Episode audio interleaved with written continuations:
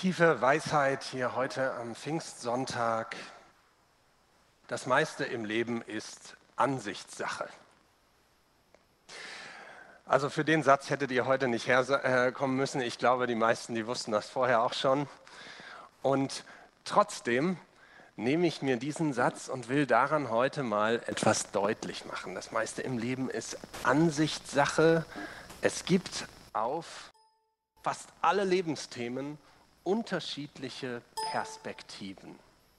Und heute, wenn ich über Pfingsten rede, über das, was da passiert ist, was Menschen aus ganz unterschiedlichen Kulturen und Nationen zusammengeführt hat, ähm, dann will ich auch mal unterschiedliche Perspektiven deutlich machen und ich veranschauliche das hier mit diesem Fernrohr. Wenn man durch ein Fernrohr in eine bestimmte Richtung guckt, dann sieht man so einen Bildausschnitt. Und wenn ich nach da gucke, dann ist das ein ganz anderer, als wenn ich jetzt mal nach hier gucke. Ja. Also in geschlossenen Räumen macht das nicht viel Sinn, aber ihr, ihr wisst, was ich meine äh, mit dieser Veranschaulichung. Also, erste Perspektive heute, ich gucke in diese Richtung, ein biblischer Text über ein Ereignis vor fast 2000 Jahren. Ich lese aus der Apostelgeschichte 2. Schließlich kam das Pfingstfest. Auch an diesem Tag waren sie alle wieder an, am selben Ort versammelt. Alle bezieht sich hier auf die Jünger und auf diejenigen Menschen, die so irgendwie in dieser Jesus-Bewegung äh, mitgekommen waren, da Interesse hatten und um zu wissen, wie es jetzt weitergeht. Plötzlich setzte vom Himmel her ein Rauschen ein, wie von einem gewaltigen Sturm. Das ganze Haus, in dem sie sich befanden, war von diesem Brausen erfüllt. Gleichzeitig sahen sie so etwas wie Flammenzungen, die sich verteilten und sich auf jeden einzelnen von ihnen niederließen. Alle wurden mit dem Heiligen Geist erfüllt und sie begannen in fremden Sprachen zu reden. Jeder sprach so, wie der Geist es ihm eingab. Wegen des Fests hielten sich damals fromme Juden aus aller Welt in Jerusalem auf. Als nun jenes mächtige Brausen vom Himmel her einsetzte, strömten sie in Scharen zusammen. Sie waren zutiefst verwirrt, denn jeder hörte die Apostel und die, die bei ihnen waren, in seiner Sprache reden fassungslos, riefen sie, sind das nicht alles Galiläer, die hier reden? Wie kommt es dann, dass jeder von uns sie in seiner Muttersprache hört? Wir sind Pater, Meda, Elamiter. Wir kommen aus Mesopotamien und aus Judäa, aus Kappadokien, aus Pontus und aus der Provinz Asien aus Phrygien, Pamphylien, aus Ägypten und aus der Gegend von Cyrene in Libyen. Sogar aus Rom sind Besucher hier. Sowohl solche, die von Geburt Juden sind, als auch Nichtjuden, die den jüdischen Glauben angenommen haben. Auch Kreter und Araber befinden sich unter uns und wir alle hören sie in unserer eigenen Sprache von den wunderbaren Dingen reden, die Gott getan hat. Alle waren außer sich vor Staunen.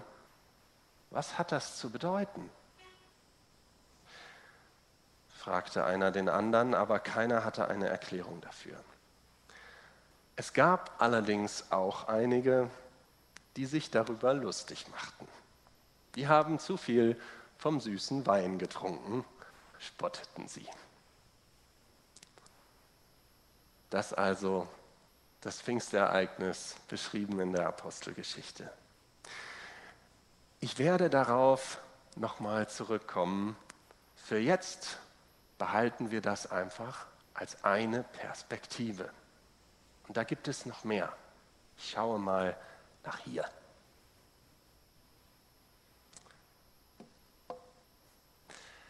Menschen sind extrem unterschiedlich. Ich glaube, das ist eine Ansicht, da können wir fast übereinkommen, oder? Also, da müssen wir gar nicht in ferne Länder schauen. Ich finde ja schon hier in, in Deutschland sind Menschen extrem unterschiedlich. Es ist, als ob uns verschiedene Kulturen prägen. Ich zum Beispiel komme aus dem Ruhrgebiet. Ähm, da ist man eher redselig und man sagt, was man denkt. Hier in Norddeutschland, da ist man tendenziell, glaube ich, eher ein bisschen nüchtern. Man muss ja nicht alles erzählen, was man denkt, kann auch viel zuhören. Und ähm, sagt man, was man denkt. Ich ja, habe das bisher so erlebt, ich denke schon. Es gibt aber auch äh, so Gegenden in Deutschland, in, in Schwaben kenne ich das so, da ist das nicht so direkt. Also, und wenn man sich über jemand ärgert, dann, ähm, dann kann man das eher so zwischen den Zeilen lesen. Ja, so, dass da vielleicht eine Spannung ist oder so.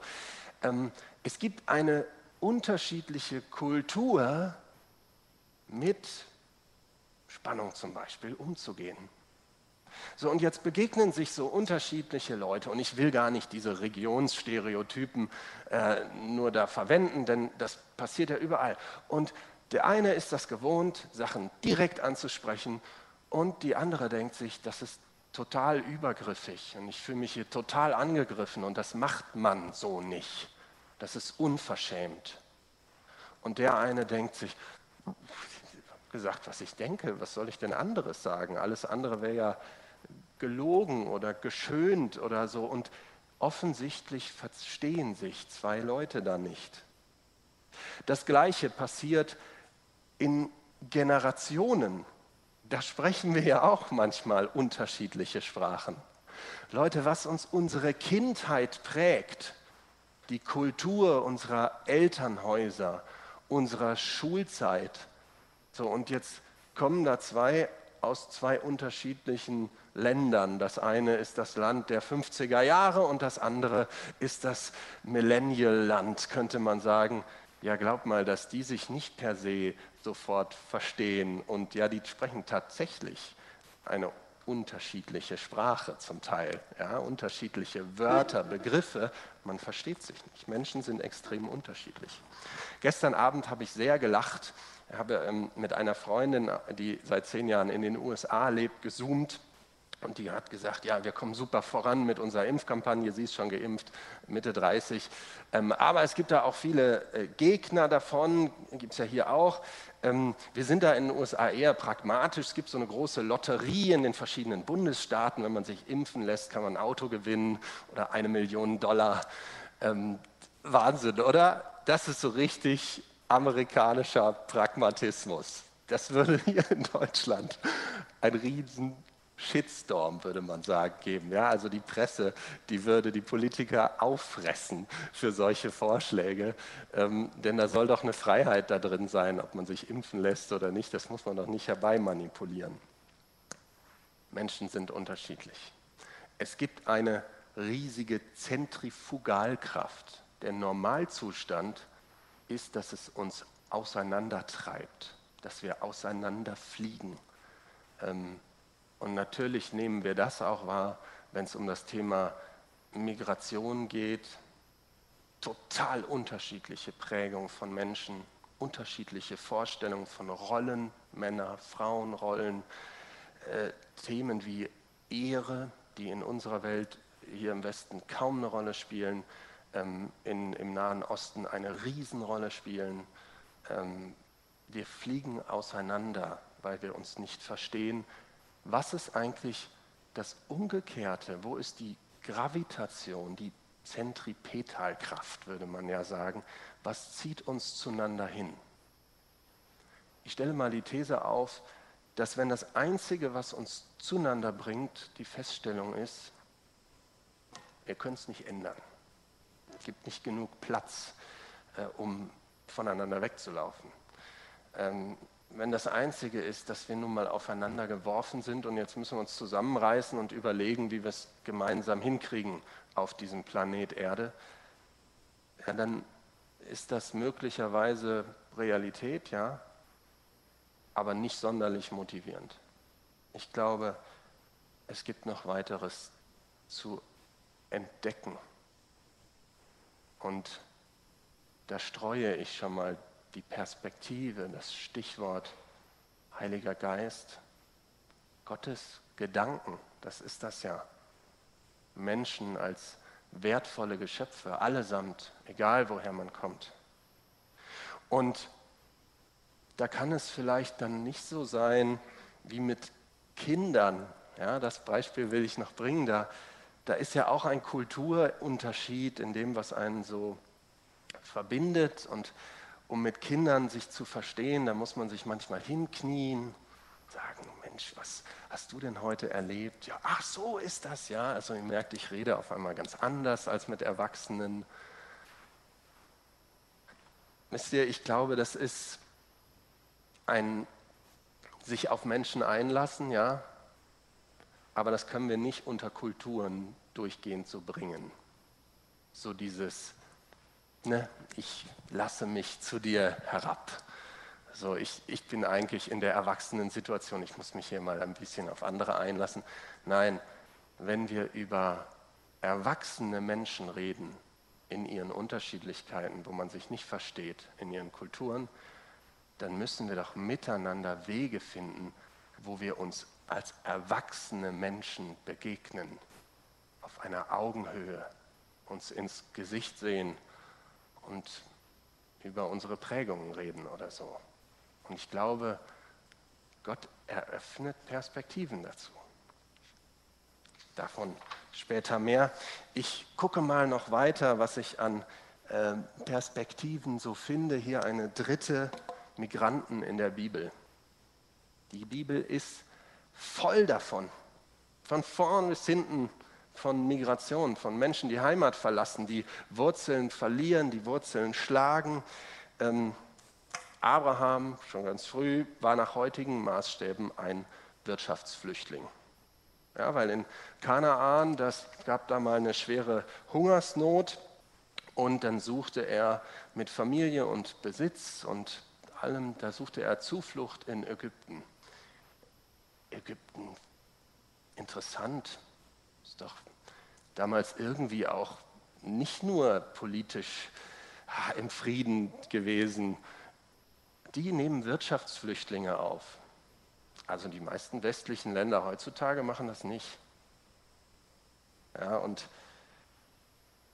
nicht nur Abraham, sondern auch Isaak floh aus seiner Heimat dann wieder vor einer Hungersnot nach Gera und da wurde der freundlich empfangen. Aber dann ist Folgendes passiert. Der war ein guter Kerl und der hatte was auf dem Kasten und der hat dann da gewirtschaftet und der wurde erfolgreich und mächtig und irgendwann kam Abimelech, der Philisterkönig. Ja, bei den Philistern hatte der nämlich Asyl gesucht, aus Hungersgründen. Ja. Und dann sagte der ihm hier, ziehe weg von uns, denn du bist viel zu mächtig geworden als wir. Ja, da kam es also dann zu einem Problem.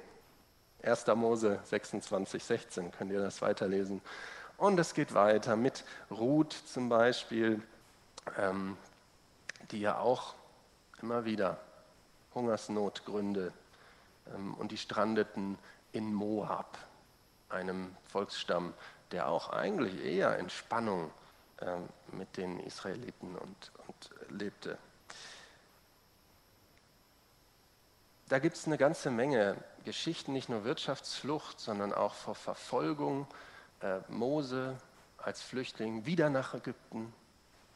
Ähm, ach ja, übrigens die Familie von Josef, da könnte man ja überlegen, ob das nicht eigentlich Familiennachzug war. Ja, das war ja vorher nochmal. Aber ja, also ob, die sind ja, der Josef hat die da nachgeholt, weil die hatten nichts mehr zu essen. Also da kommt wieder was vor.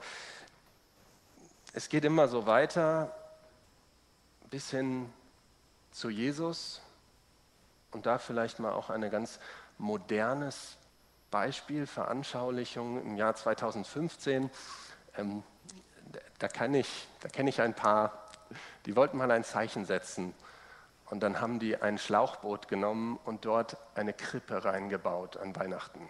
Maria und Josef und das Jesuskind und haben dieses Schlauchboot dann in die Flensburger Förde gezogen und angestrahlt. Äh, so ein bisschen ja, was ist das? Das war nicht angemeldet, aber die wollten mal deutlich machen, hier, das ist eigentlich eine Perspektive auf die junge, heilige Familie, die manchmal unterbelichtet ist. Jesus musste da als Säugling, mussten die fliehen, wieder nach Ägypten.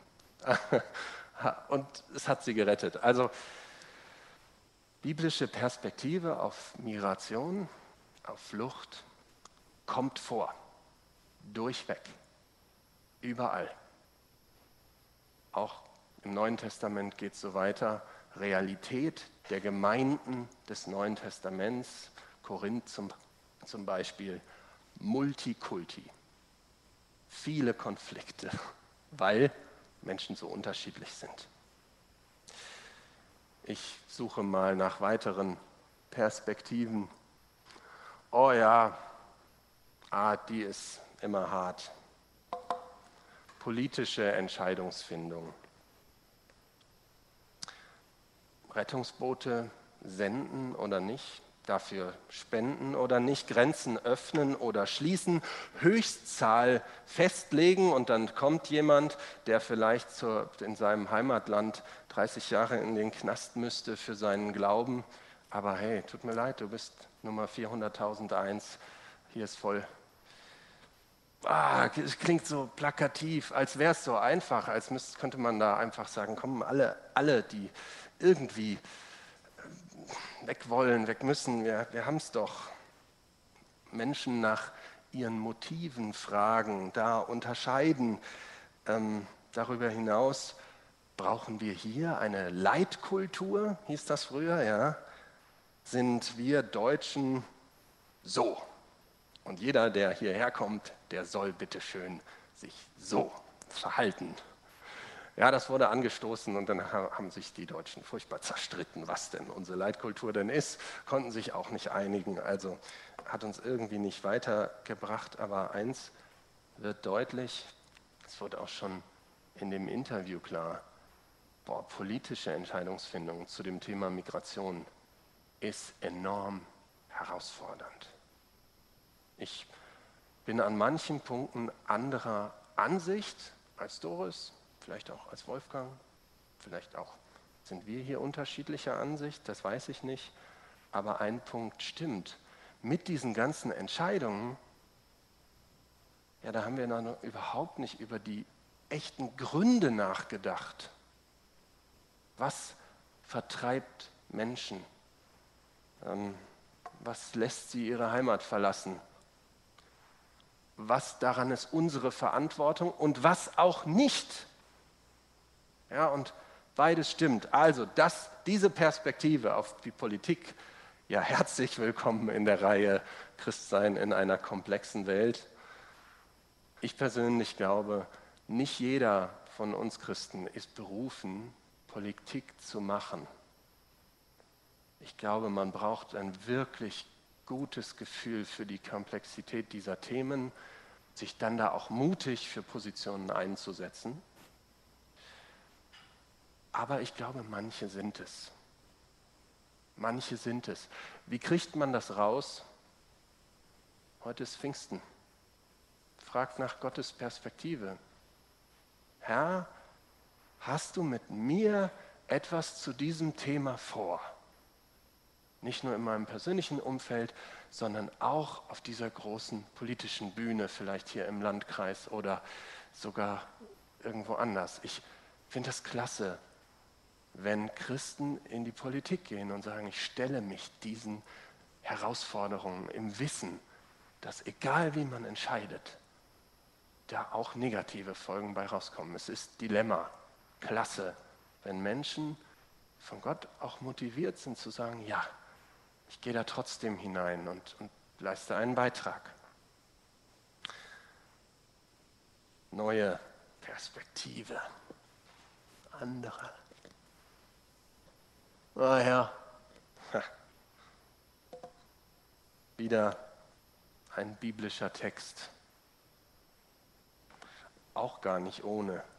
Hört mal zu, Matthäus 25, 34 folgende. Da gibt Jesus so einen Ausblick aufs Himmelreich, auf Gott, der auf die Menschen schaut und sie auf ihre Verantwortung anspricht, auf das, wie sie ihr Leben gestaltet haben. Dann wird der König zu denen auf der rechten Seite sagen, Kommt her, ihr seid von meinem Vater gesegnet, nehmt das Reich in Besitz, das seit der Erschaffung der Welt für euch vorbereitet ist. Denn ich war durstig und ihr habt mir zu essen gegeben. Ich war, äh, ich war hungrig und ihr habt mir zu essen gegeben. Ich war durstig und ihr habt mir zu trinken gegeben. Ich war ein Fremder und ihr habt mich aufgenommen. Ich hatte nichts anzuziehen und ihr habt mir Kleidung gegeben. Ich war krank und ihr habt mich um euch, ihr habt euch um mich gekümmert. Ich war im Gefängnis. Ihr habt mich besucht. Dann werden ihn die Gerechten fragen, Herr, wann haben denn wir dir in dich, den, den Hungrigen gesehen und dir zu essen gegeben? Oder wann haben wir dich als durstig erlebt und wir haben dir zu trinken gegeben? Wann haben denn wir dich als Fremden bei uns gesehen und haben dich aufgenommen? Oder wann haben wir dich gesehen, als du nichts anzuziehen hattest und haben dir Kleidung gegeben? Wann haben wir dich krank gesehen oder im Gefängnis und haben dich besucht? Und darauf wird der König ihnen antworten, ich sage euch, was immer ihr für einen meiner Brüder getan habt, und wäre es ein noch so gering geachteter, das habt ihr für mich getan.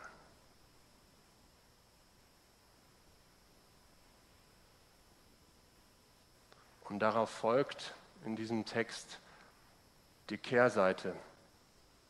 Alle, die nichts getan haben. Für andere, die haben auch nichts für den König getan. Krass, sehr deutlich, beschämend. Ein Bibeltext, der, wie ich finde, für sich steht, eine Wirkung hat.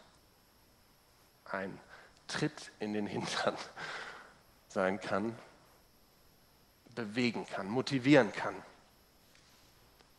Ich gucke mal nach noch weiteren Perspektiven. Genau, die schließt da dran an. Es gibt ja gar nicht nur die politische Dimension von Migration und Flucht, sondern es gibt persönliche Begegnungen ich finde einen Satz immer noch so stark und ich weiß gar nicht, ich glaube, er hat keinen christlichen Hintergrund, aber ich finde es super. Da wurde ein äh, langjähriger Kapitän zur See in Hamburg gefragt in einem äh, Fernsehinterview, was sagen Sie als Hamburger eigentlich zu den ganzen Flüchtlingen hier? Ich sage Moin und nicke. Man will ja nicht aufdringlich sein.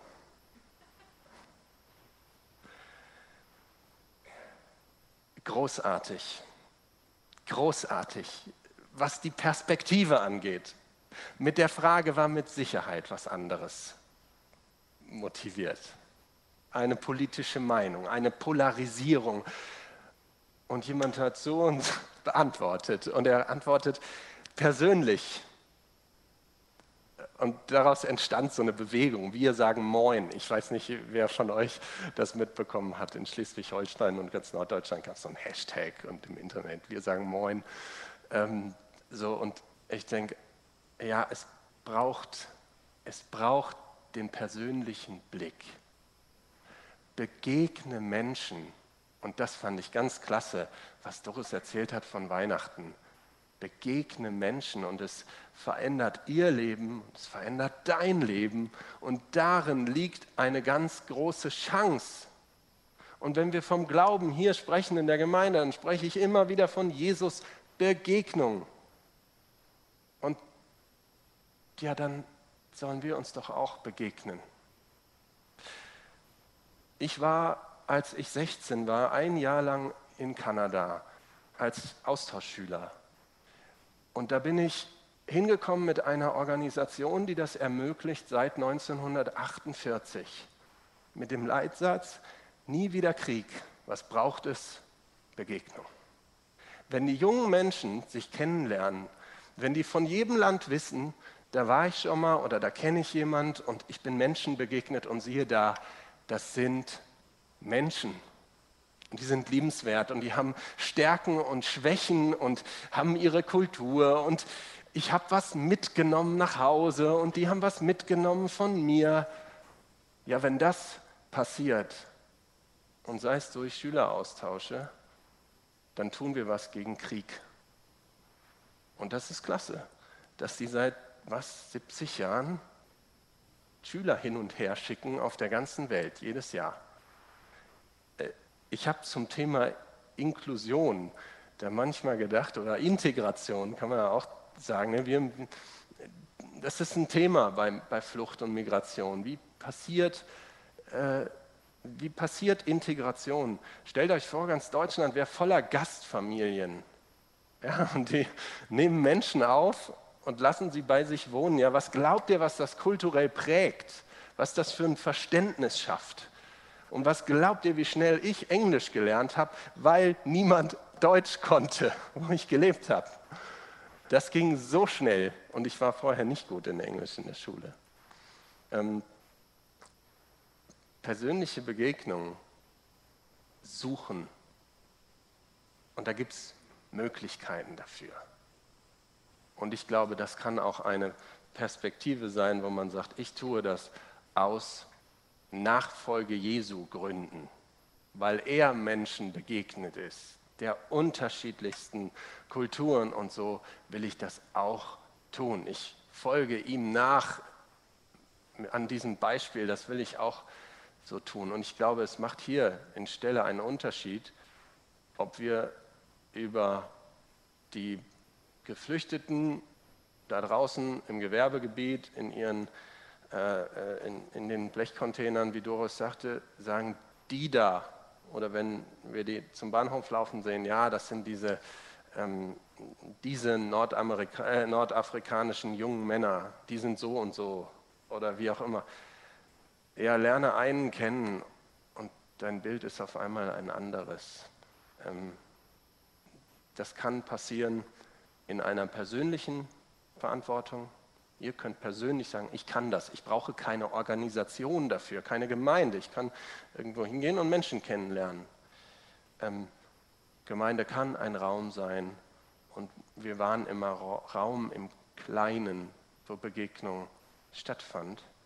Ähm, freue mich, dass wir hier auch ein paar äh, Menschen mit Migrationshintergrund beherbergen können.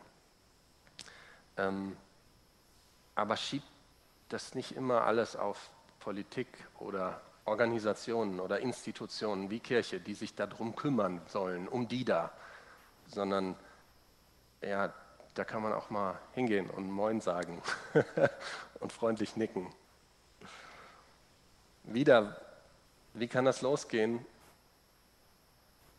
Geht ins Gebet und fragt, Herr, hast du was mit mir davor? Ist das für mich eine Perspektive, dass ich Menschen mit Migrationshintergrund begegnen soll? Oder hast du was anderes mit mir vor? Soll ich anderswo Prioritäten setzen? Und beides geht. Und Gott schaut euch ins Herz. Ja? Der merkt das, wenn ihr sagt, ah, ich soll anderswo Prioritäten setzen und eigentlich ist das ein vorgeschobener Grund, weil ihr, das unangenehm ist oder ihr da, äh, euch der Mut fehlt oder was ehrliche Gebete sind gefährliche Gebete. Ich glaube, Gott macht dann nämlich was mit einem und öffnet Türen und dann passiert was im Leben. Und eine letzte Perspektive zurück zu Pfingsten und diesem ersten Text, wo sich so viele begegnet sind und erfüllt wurden mit Heiliger Geist und frohe Botschaft gehört haben. Der Heilige Geist, der führt uns ins Gebet. Und ich nehme mal mein Stichwort vom ganz am Anfang. Das meiste im Leben ist Ansichtssache. Betet mal über eure Ansicht. Und da kann vielleicht was rauskommen, dass ihr merkt, oh, mein Geist ist gefüllt mit dem Bedürfnis nach Sicherheit und Stabilität. Und deshalb mag ich diese Veränderung nicht, die mit der Konfrontation mit Kultur mich, mich trifft. Mein Geist ist gefüllt mit, äh, ich will meine Ruhe haben. Ich kenne genug Leute.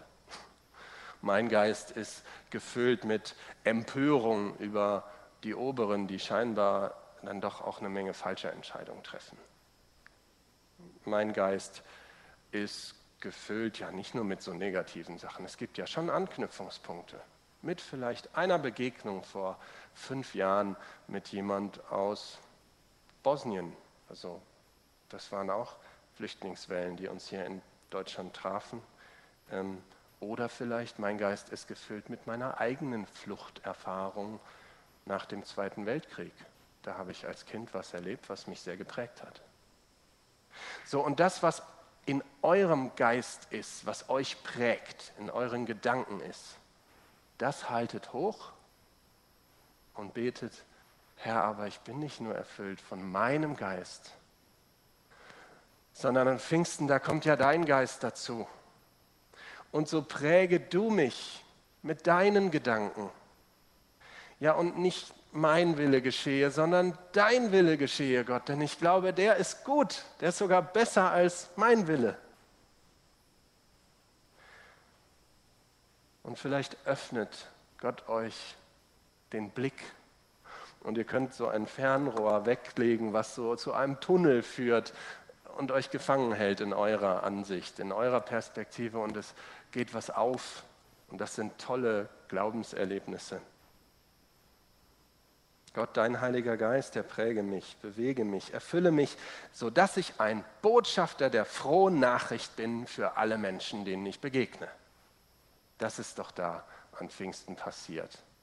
Das hat doch der Petrus da ernst genommen in seiner Gottesbeziehung und ist nach vorne gegangen und hat angefangen zu predigen und Menschen haben ihn verstanden. Wahnsinn.